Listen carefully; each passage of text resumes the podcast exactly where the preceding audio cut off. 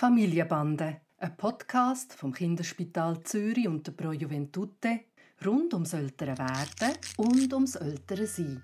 Heute zum Thema, was mein grosser Bruder da hat. Das wette ich auch. Hi Papi. Hi Noah. Der Nave ist ja jetzt dann gleich eins und kreucht äh, ungefähr so schnell wie der Tani läuft. und kommt überall an. Und es ist jetzt so, dass er immer das will, der Tani gerade am Spielen ist. Und das ist immer nicht fair. Also ich finde nicht, dass der Tani immer seine Sachen muss hergeben muss, die Nave auch will. Und es tut mir ein leid für den Tani, aber gleichzeitig tut es mir irgendwie auch ein leid für den Nave, weil er muss dann irgendwie immer auf das verzichten, was er will, weil der Tani zuerst dran nicht war. Oder wie, wie geht man so mit diesen Situationen am besten um? Also es gibt Sichtweise vom Nave, es gibt Sichtweise vom Tani.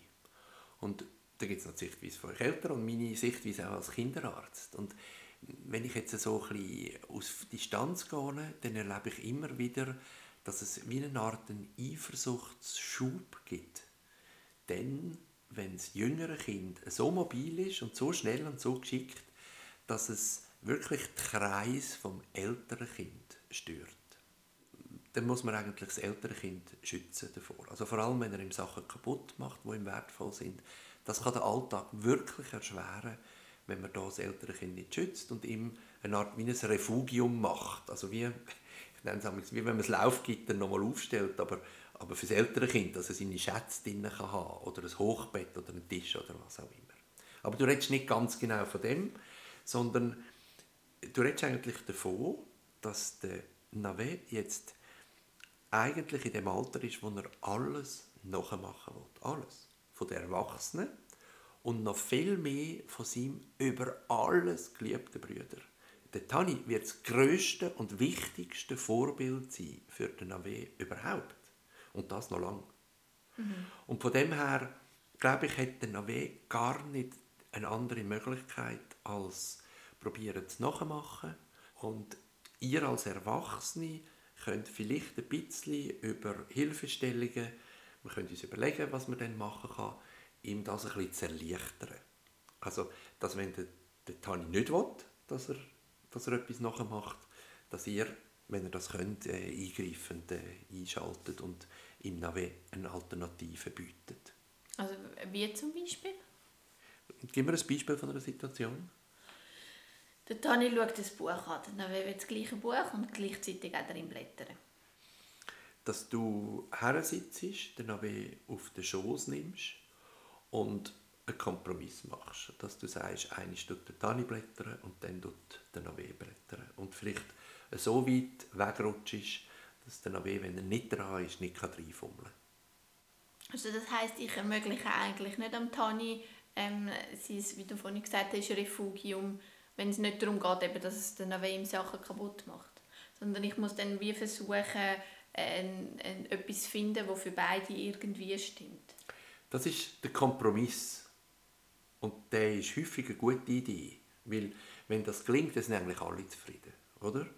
Aber das war ja vor ein paar Tagen, als ich dabei war, wo äh, der Tani ganz schön am Bauen war von etwas. Der Nave ist hergekrochen und hat ihm Tani etwas kaputt gemacht und das ist echte Verzweiflung nachher vom Tani. Und das ist der Erwachsenenfehler eigentlich. Er hat nachher die Sachen gepackt und ist auf den Tisch rauf und dann hat es nachher gut funktioniert und er hat dort weitergebaut. Oder? Aber ein Büchlein anschauen, zum Beispiel, da kann eigentlich nichts kaputt gehen, sondern da stört dann auch eigentlich im Tani seine Kreis. Und dort kann man vielleicht Kompromiss finden. Also es ist... Ähm ein, ein schöner Ansatz und mega schwer umsetzbar. Also das braucht jedes Mal von neuem wieder extreme Kreativität und Vielfältigkeit von dann und von mir, um dann irgendwie etwas zu finden, wo sich äh, beide Kinder könnten mit abfinden aber es ist ein schöner Gedanke zum Mitnehmen. Man kann es, äh, kann es probieren und, und das wirklich im Hinterkopf zu haben. Und dann wird es einem amigs besser gelingen. Und amigs muss man sich dann trennen und am Tani sagen, er soll auf den Tisch oder aufs Bett und ich probiere mit dem noch etwas zu spielen, wo er abgelenkt ist und vergisst, dass er eigentlich das hat machen was der Tani gemacht hat. Wenn ich die Latte nicht ganz so hoch setze, dann muss ich sagen, das ist wahrscheinlich das Schicksal von jedem jüngeren Kind und vor allem, wenn der Abstand so wie, ist, wie jetzt ist von diesen beiden Buben, die zwei Jahre auseinander sind. Also, dass er halt dann zurückgewiesen wird. Das gehört ein bisschen dazu.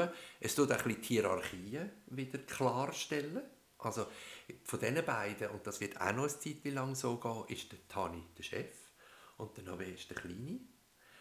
Und es kann dann aber auch sein, dass der Tani merkt, dass wenn der Nave ständig brüllt, vorausgesetzt, sie euch jetzt nicht einschalten, dass er dann auch wieder nicht als Spielpartner zur Verfügung steht und es auch für den Tani cooler ist, wenn der Nave nicht so brüllt und er ihn teilhaben Ich bin immer wieder erstaunt, wie Kinder diese Art von Problem auch selber lösen können, wenn wir uns nicht zu fest einschalten. Also jetzt sagst du mir eigentlich gerade das Gegenteil, wie du vorhin gesagt hast. Es sind wie unterschiedliche Strategien. Wenn du gut drauf bist und Hilfestellungen jetzt für den, primär für den Nave, aber auch für den Tani geben willst, dann kannst du die erste Version machen. Und die andere Version würde ich wie als ein Umdeuten anschauen. Also du machst nicht etwas Schlechtes damit, sondern du sagst, das ist die Normalität. Das ist nicht gemein für den Tani, wenn es so läuft, sondern es ist eine Realität von zwei Kindern und sie sind fähig, sich zu arrangieren. Aber es braucht vielleicht ein bisschen stärkere Nerven von dir, dass du vielleicht eine Zeit lang eben auch brüllende und wütige Kinder um deine Umgebung hast. Ja, wo sicher unter Umständen auch mal etwas auf den Kopf hauen aus lauter Wut. Aber etwas Schlimmes passiert ja nicht dabei.